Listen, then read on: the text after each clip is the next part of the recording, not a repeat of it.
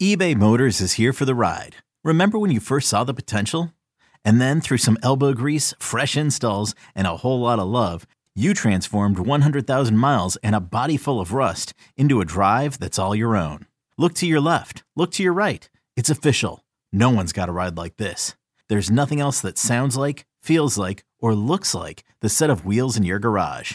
With over 122 million parts, you can make sure your number one ride or die stays running smoothly. So there's no limit to how far you can take it.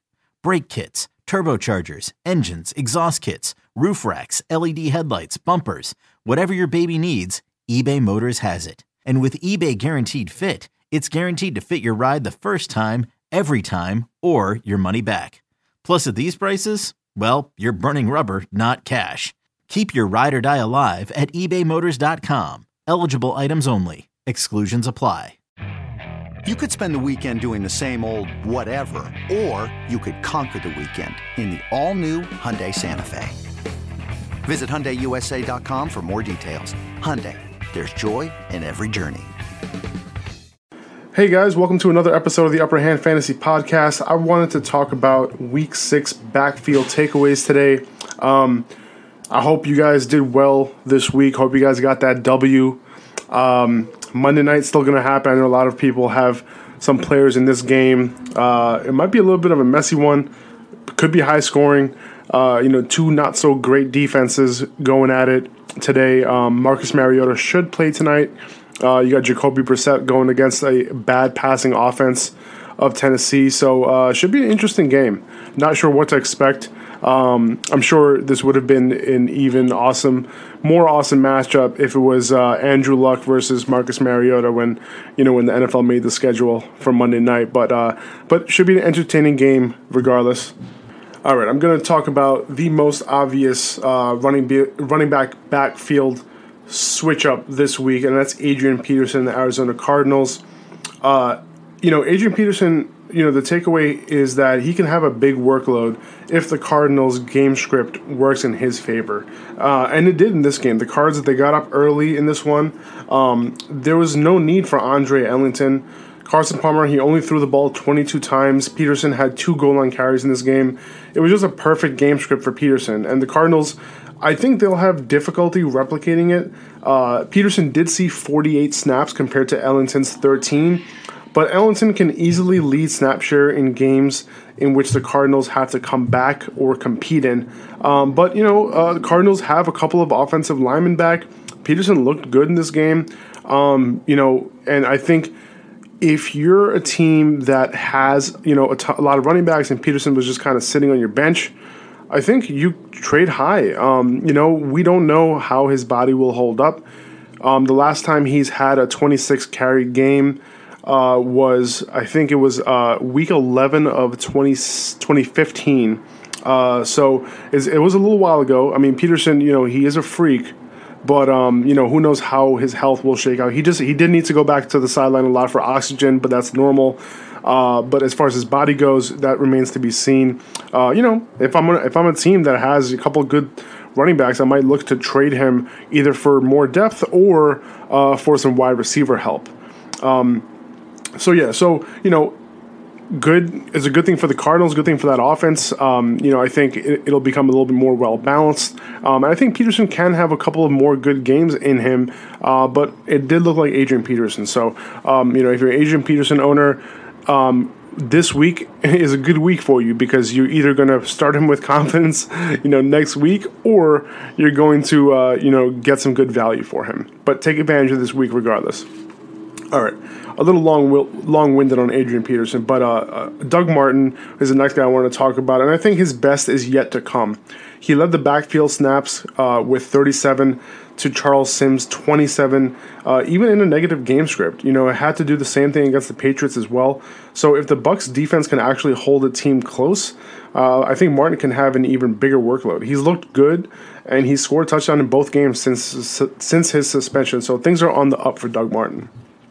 Uh, Broncos backfield is it's more of a timeshare than we think. So I can't really figure this one out. CJ Anderson, he's a very good running back when he's healthy. Um, you know, and I, if I were them, I would try to give him as much load as possible. But maybe they want to just try to keep him healthy. Uh, Jamaal Charles, he's also looked good this year. But Devontae Booker, he's healthy now, and he was added to the mix against the Giants on Sunday night. Uh, Anderson he handled most of the snaps with 38, but Booker and Charles had 23 and 20 respectively. So, um, you know, it's not CJ Anderson doesn't have, you know, a full uh, workload, and you know, uh, Charles. Uh, I'm sorry, Jamaal Charles isn't the only guy to take snaps away from him now. Uh, Orleans Darkwa. He looked good Sunday night, and uh, he's a favorite to lead the Giants' backfield, and it's possible that he's a workhorse now. Uh, he handled most of the Giants' snaps Sunday night with 27. Gallman and Vereen, they combined for 27. Uh, Darkwa, he's the back to own in this backfield. He's performed well so far this season. He's averaging 5.69 yards per carry, and he had more rush yards against Denver on Sunday night than Melvin Gordon, Z- Ezekiel Elliott, LeSean McCoy, and Marshawn Lynch had combined against the Broncos. All right, moving on to the Saints. It's, it was a Mark Ingram show on Sunday, but Alvin Kamara, he still has a role uh, Kamara, he played 31 snaps to Ingram's 47. Um, it was a very positive game script for Mark Ingram. However, you know, if the Saints are losing or if they are in a very competitive game, I would expect Kamara to play much more of a role um, than he did this past uh, on Sunday. So uh, he still performed very well. He rushed for 75 yards on 10 carries, catching four passes. So he didn't totally disappoint you if you started him. Uh, moving on to Detroit, Theo Riddick He's still the preferred passing option in Detroit, and that limits Ameer Abdullah's ceiling. And Theo Riddick himself isn't, you know, that startable, um, even in PPR leagues, because he's kind of inconsistent. Uh, but in this game, the Lions were down the entire game. So Theo Riddick, he almost played the same number of snaps Abdullah did, 35 to 37 respectively. So even in a good matchup for Abdullah against the Saints, the Lions, they need to be heavily favored in order for him to have a big workload. Uh, moving on to Baltimore, even with Collins, Alex Collins, that is, leading in touches, Buck Allen is still the back to own in Baltimore. Uh, but the backfield is just hard to trust. I mean, every week is something different. Collins, he outtouched Allen 15 to 13, but Buck Allen was on the field way more. Um, he outsnapped Collins 46 to 22. And like I said, it's a confusing backfield, and the guy who actually gets the work has been murky for a long time. So, and this is going back to last season as well. So, I'm still comfortable rolling Allen out in a PPR format in my flex, but you know, if he craps the bed, I'm not I'm not 100% surprised. Uh, moving on to the Panthers, Christian McCaffrey, he's becoming a must-start PPR asset. He has 37 receptions on 50 targets. Um, he's looking great in the passing game. Uh, 37 reception, that's a lot. I mean, that that's not just good for running backs, that's good for overall pass catchers, wide receivers too. So um, he doesn't look so great in the running game, um, but you know because of that, Jonathan Stewart, he's going to be relevant as long as the Panthers aren't in full blown catch up mode, and that was the case this week. You know with the Eagles going up early, so McCaffrey outsnapped Stewart 61 to 27 in this game. Uh, Stewart is kind of becoming unstartable, but you know we can't deny his carry numbers prior to this week. I'm staying patient with those carry totals. Um, you know, I'm I'm I'm looking at those numbers as the indicator, not necessarily his lack of points. So those carries are going to become valuable in the second half of the season. So I'm holding on to him. Uh, Aaron Jones, uh, he's in the driver's seat right now while Ty Montgomery heals. We're talking about the Packers now. Um, Jones, he outsnapped Montgomery 43 to 20, but he didn't touch the ball a lot more than Montgomery did. But either way, Aaron Rodgers, he might be done for the year. Uh, both of these guys are, you know, they take a hit in value. Uh, if this team, however, becomes a run first team, um, you know, these running backs are going to be more valuable. It's possible that, you know, Aaron Jones has the edge if, you know, they get a bunch of carries. Uh, in the game, they become more they, they become more dependent on that run game. Um, it, and but if they remain pass first, I think Montgomery has the edge. Um, the team will probably change philosophy. You know, Mike McCarthy did allude to that. Um, you know, he wanted to tailor their offense to their new quarterback. Um, and if Montgomery continues to have limited snaps because of that injury, I think Aaron Jones has a chance to win the job and possibly be the 1A to Montgomery's 1B. So now in this in this time period, if uh, if Aaron Jones doesn't perform quite as well as he did against Dallas, last week for the next few weeks, I expect Montgomery to take over again once he's fully healthy. So it's still a fluid situation, but it's one to monitor. I'm not dropping either of these guys. I'm holding on to see what happens.